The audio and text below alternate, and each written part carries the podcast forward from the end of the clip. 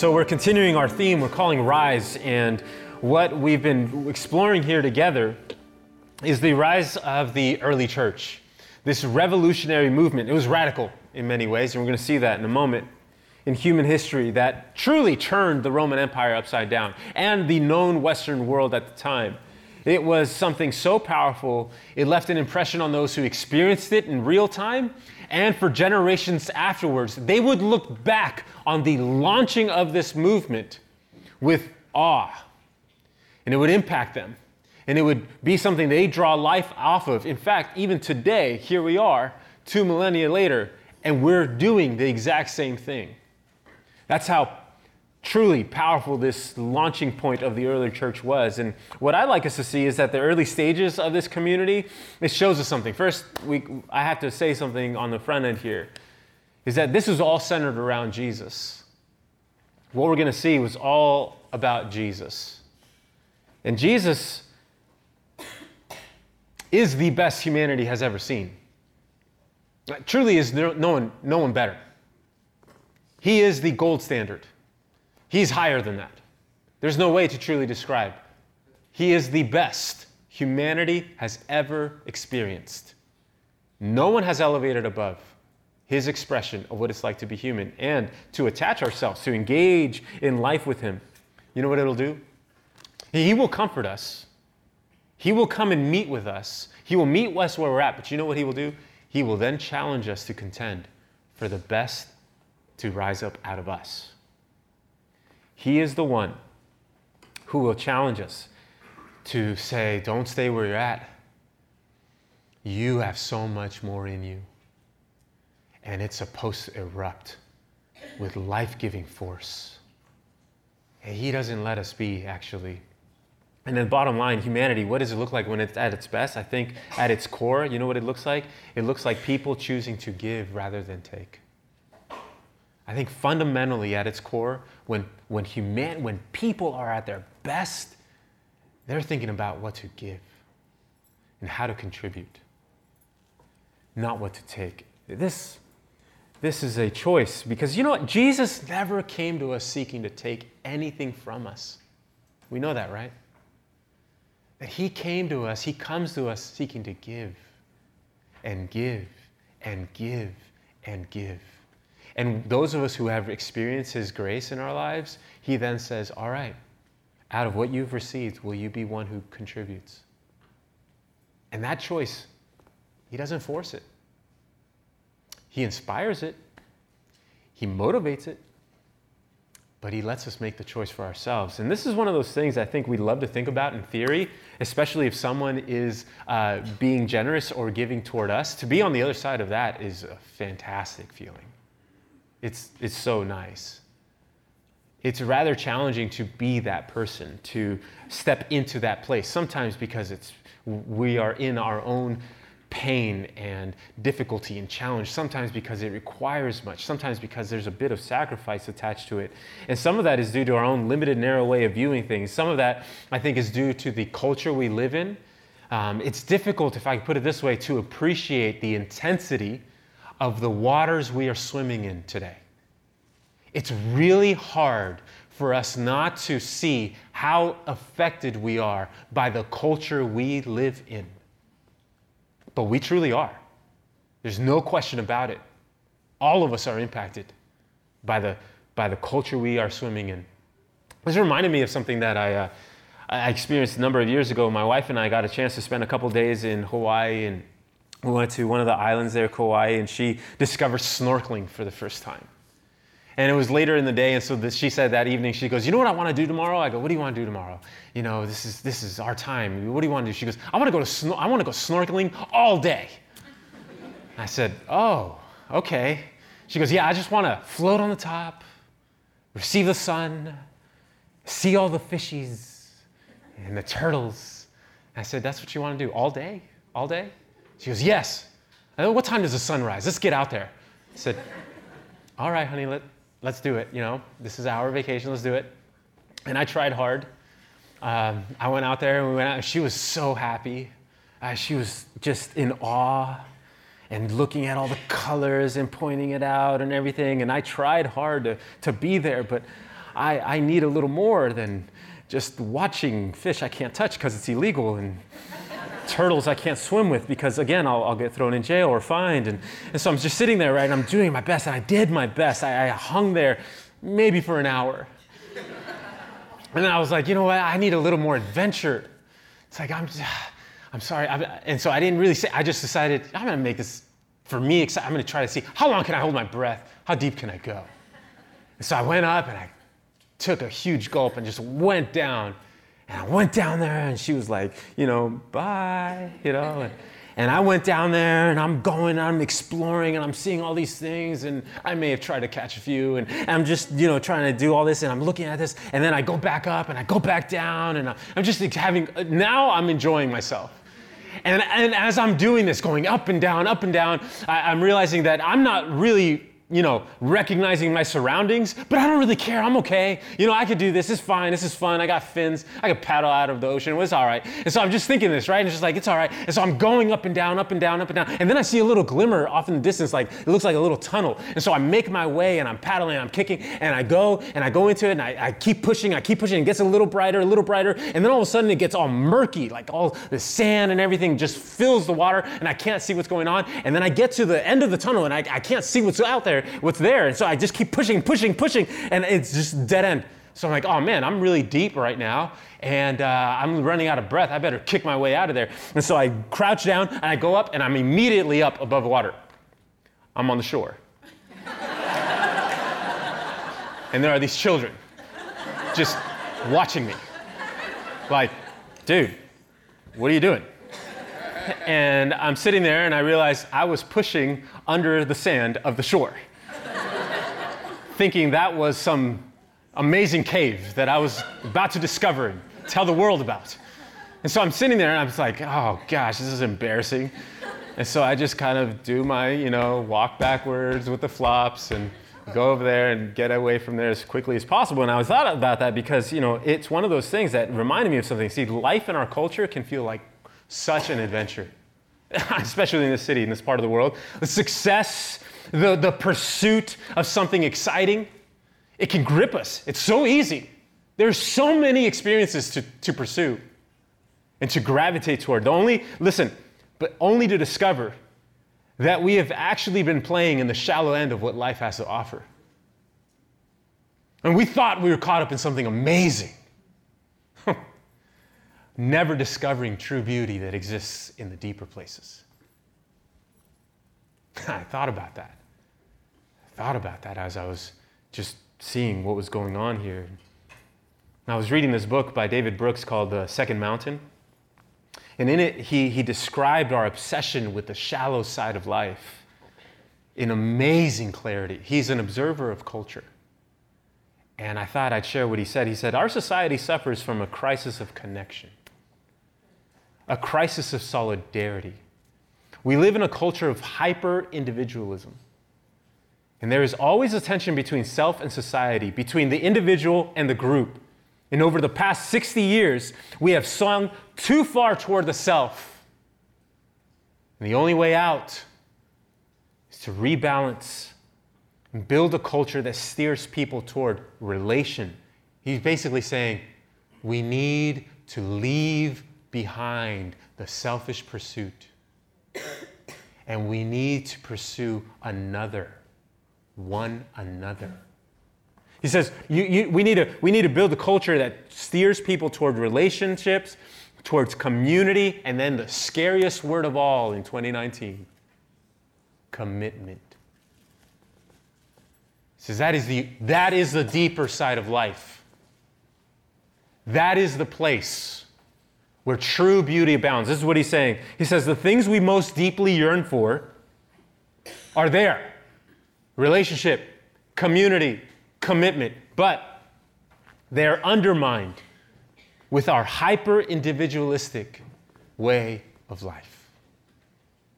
And we get caught up in the shallower pursuits of life and then feel completely alone and disappointed. It, it's called the second mountain because his whole thesis is that he's witnessed people in life get caught up. He says, You know what we are trained to do? This is what he's saying. He says, We are trained to pursue a mountain of our own ego making.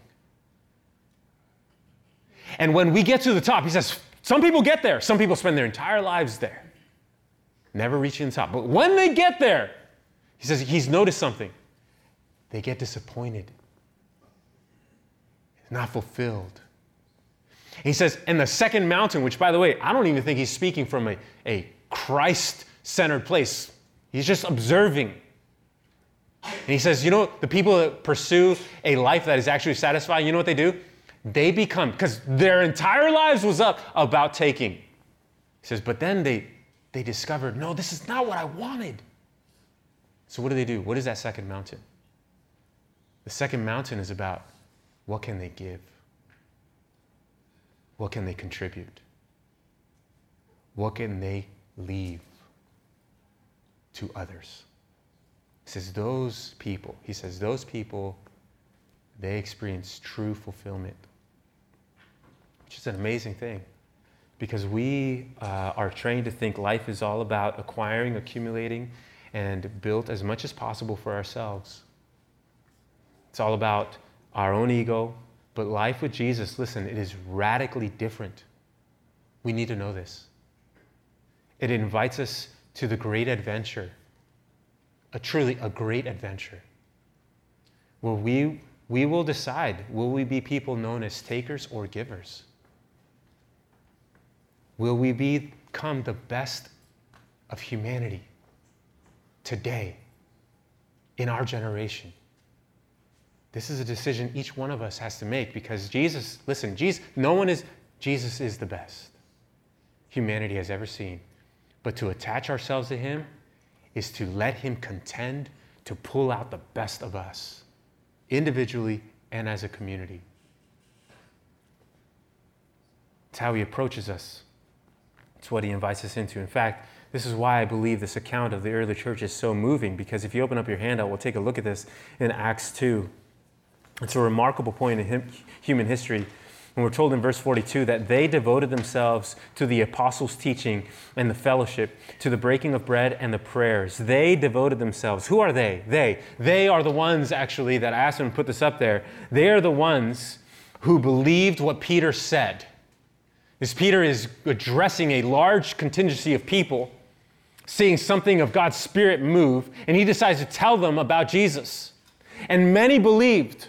And they ended up being baptized. That publicly they said, I believe I want to be a part of this. And they added to the church that day about 3,000 in all in one day. They. Now, they was made up of people from different parts of that part of the world. And so many of them went back. But there was a group of people who remained.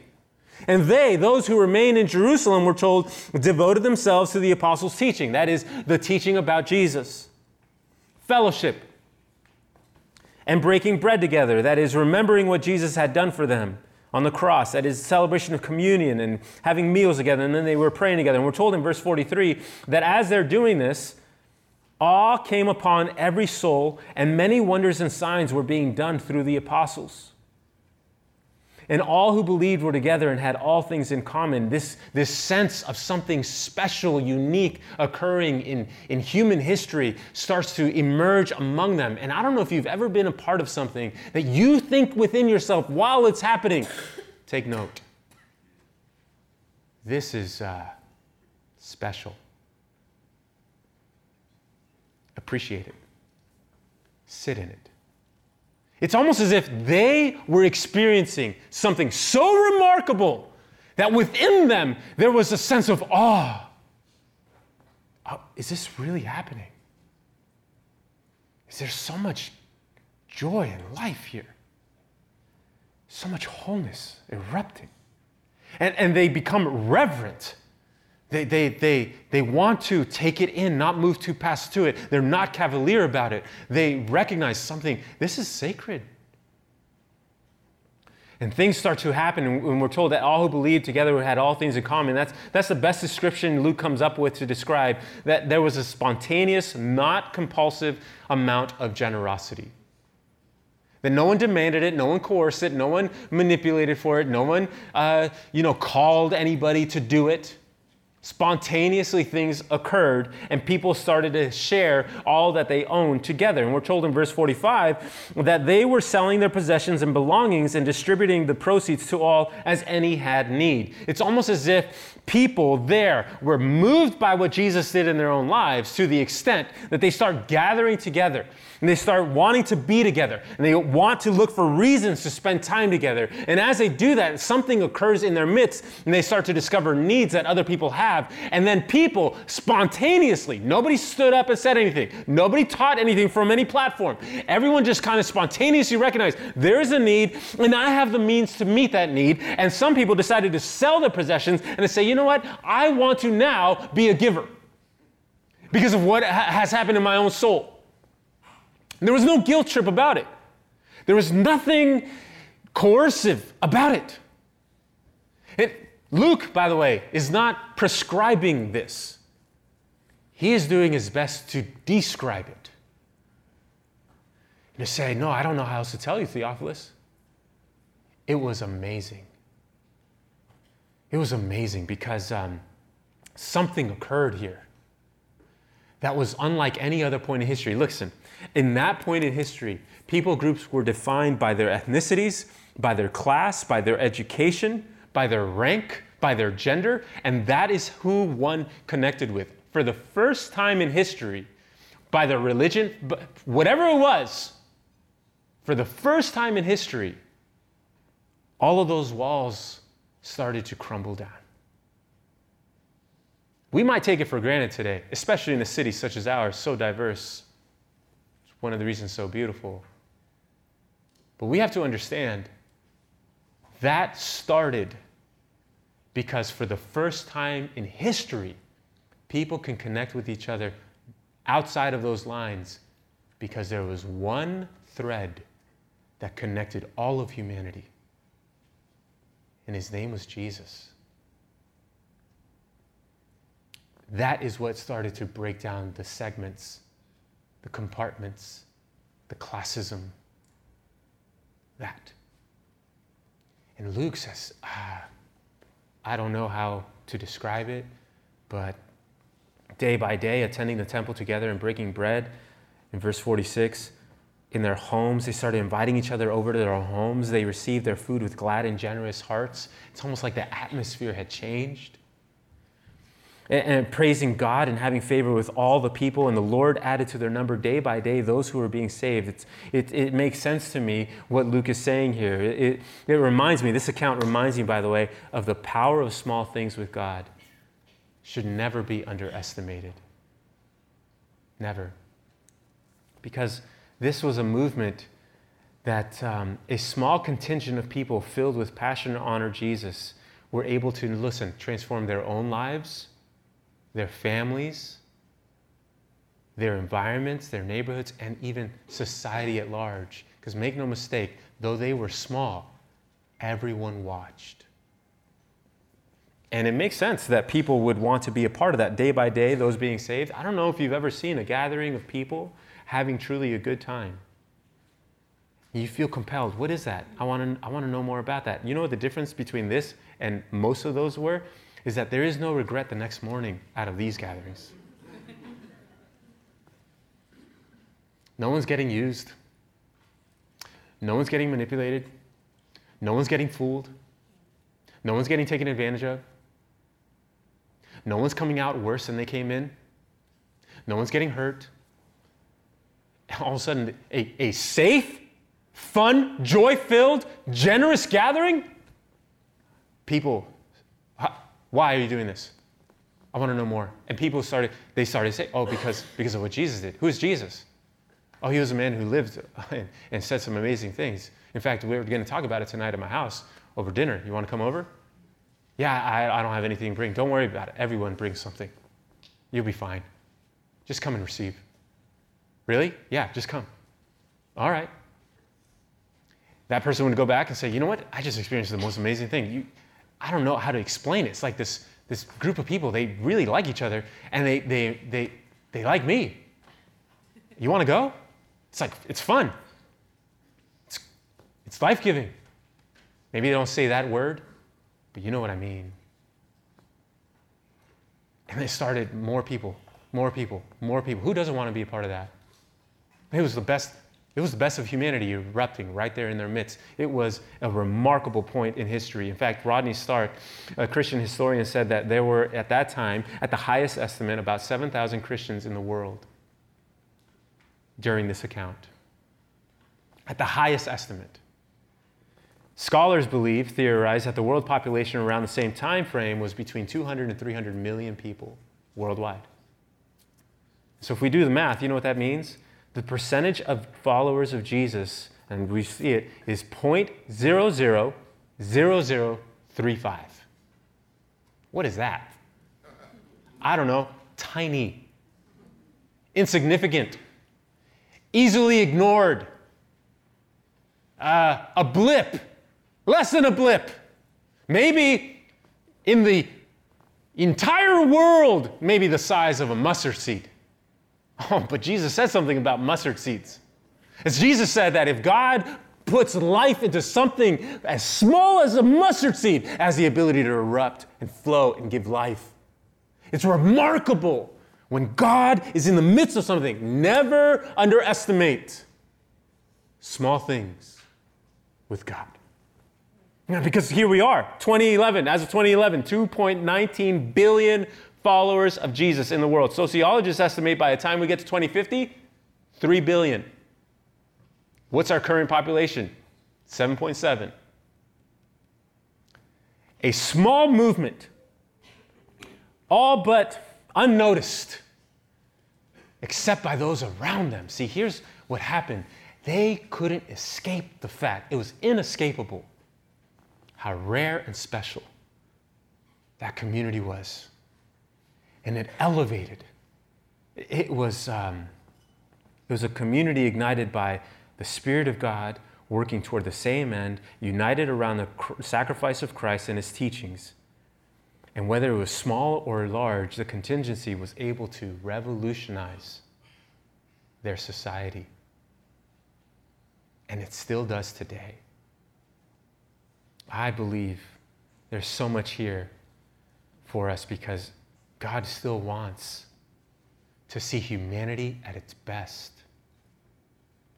And the expression of His communities are His means of doing it to elevate, to rise to the best. How do we do this? I want to suggest a couple things. I want to say that we elevate to our best when we commit ourselves. This is what they modeled commit to a life that is free to rather than free from. So many times we confuse this faith journey about what we are supposed to avoid, which is fine. There's a place for that. But a life that is free to is one that chains itself, listen, to virtuous habits so it can be something meaningful and do something meaningful. Uh, we know this to be true in any other place of life that's worth pursuing. It requires us to commit ourselves to a discipline, to an ethic, to learn it. I remember one of the first times I recognized not all things are made easy when I heard a saxophone player and I thought, wow. I think I was like maybe seven, eight years old, and I thought, I want to do that. My dad said, You want to do that? I said, Yes. He goes, All right, let's sign you up. And I went and I got my saxophone and I took it home and I played it, and it didn't sound like that guy. And then I kept trying, and it just it, it just didn't happen. And it didn't happen for a degree of time. And here, I ended up, I don't play sax. But we have somebody in our community who does, and I remember, I remember telling him, man, I, I, I love hearing you play. Yeah, it sounds so good. He goes, yeah. I, he goes, what? You ever try to pick it up? I go, yes, but I wasn't that good. He goes, 10 years and you would have been. And I said, Huh, where were you when I was eight? No.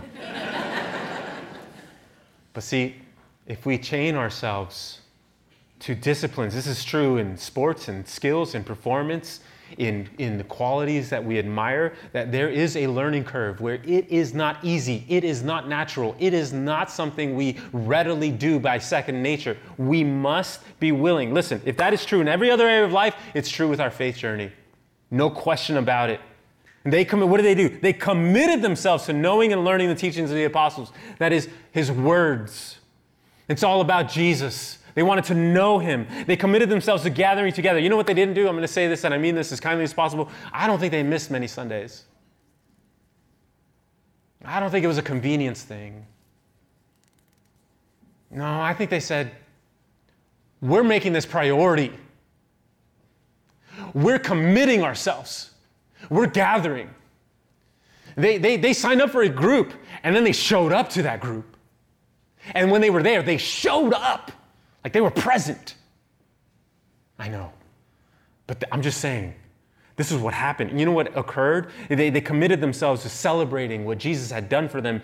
They, they, they, there was a new rhythm of life. And you know what it happened? This is the starting point, Luke says. This is what they did. And you know what? What that produced? All that work, all that discipline, you know what it produced? It didn't constrict them, it didn't restrain them, it erupted them. And all of a sudden, they were capable, listen, of living in a broken and dark place filled with life and hope and strength and courage, where that was an absolute famine in the land. They anchored themselves so that they can actually enjoy life. This is why spiritual disciplines matter. They're not meant to uh, snuff life. But especially in a culture and in a city such as ours, listen, you know why they matter? Why it matters that we connect with the rise and shine? Why we should read a, at least a verse a day? At least why we should develop a habit of praying? Why we should develop a habit of attending and gathering? Why? So that we can be less lively? No, so we can actually enjoy life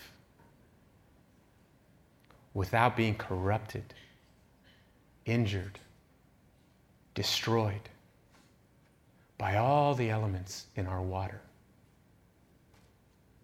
Tim Keller said, Freedom is not about removing all restrictions, it's about holding oneself to the right ones. We do that. We are able to discover what Paul told the Philippians listen, there's so much about life in the deeper side. Forget what you're giving up. Focus on whatever is true. Focus on whatever is honorable and just, whatever is pure and lovely. I, do you know how much whatever is? It's a lot.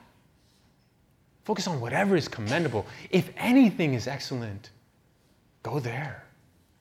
If anything is worthy of praise, anything, anything, enjoy it. Go there. You're free.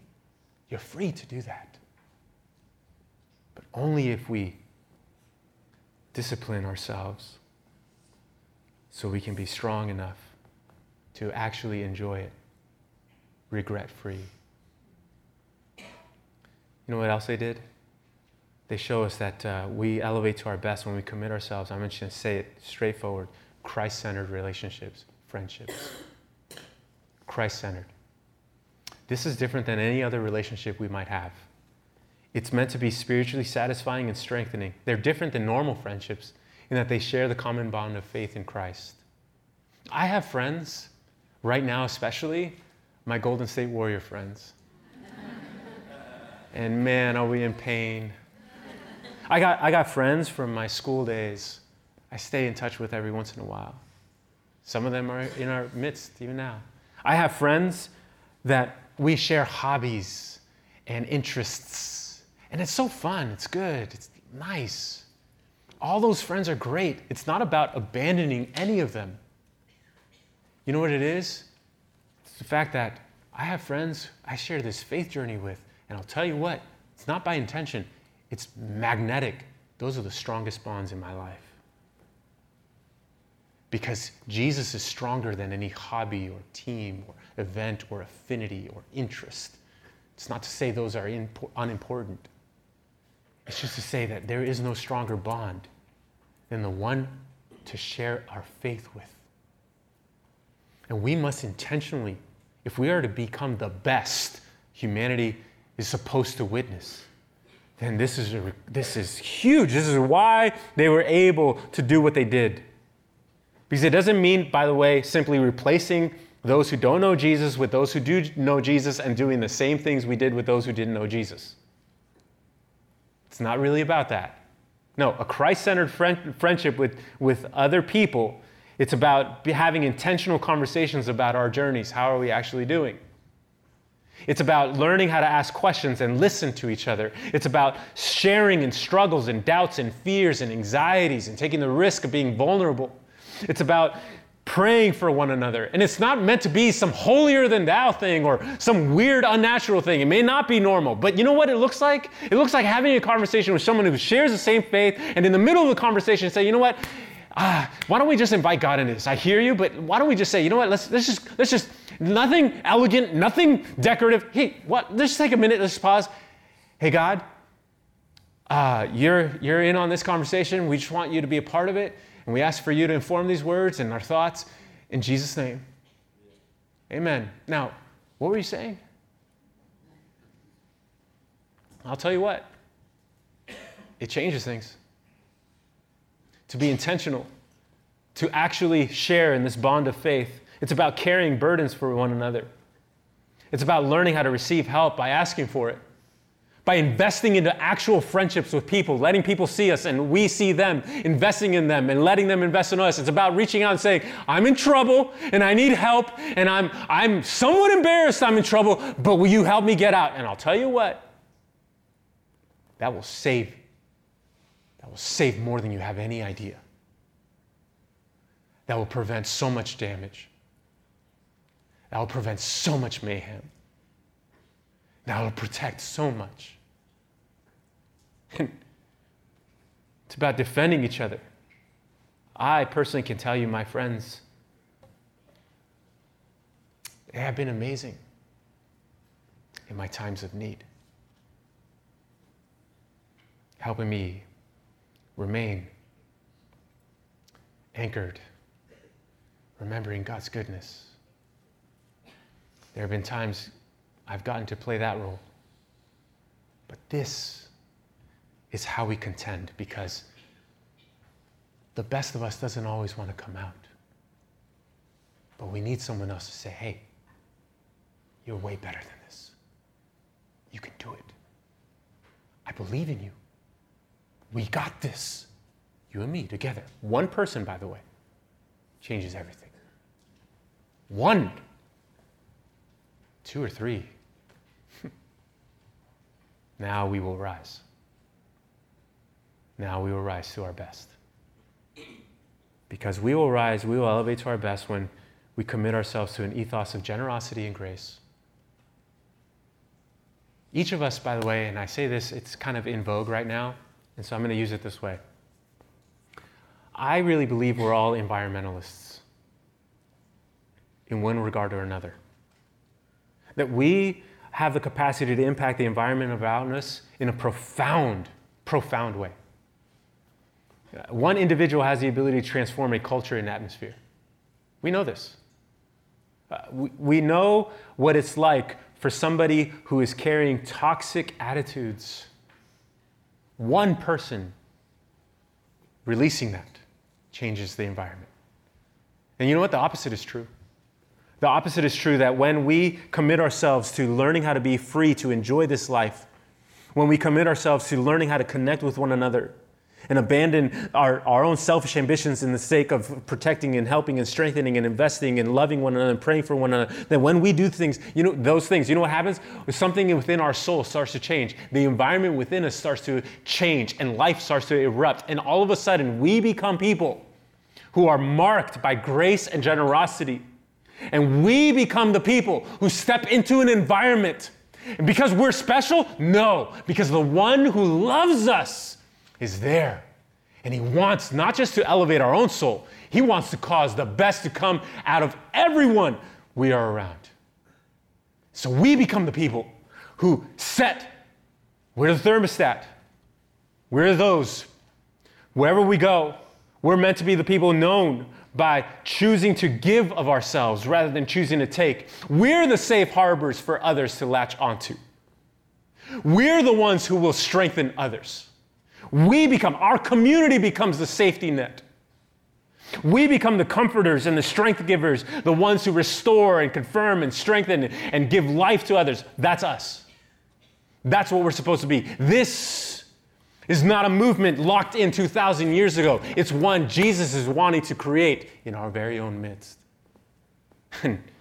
When we recognize this, you know what happens? The, the environment of our friendships in our home life, our work life, and our neighborhood starts to transform. And God, listen, God wants to elevate us to the best expression of humanity. This is his desire for us. Because he loved the world that he gave his only begotten Son. That anyone who would receive him would give, receive everlasting life. Ah, oh, may we be the ones who say, Lord, wherever I am, elevate, change, transform that place because of your love. Cause the best to come out of me, cause the best to come out of those around me.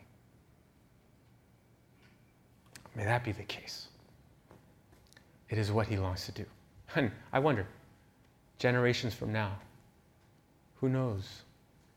Maybe people will write about in its unique, beautiful way, not exactly like this, but somebody might say, you know what, there was a moment in time, I don't know how to explain it, but there was something special happening in the heart of San Francisco. And all I could say is, it was inspiring and awe giving.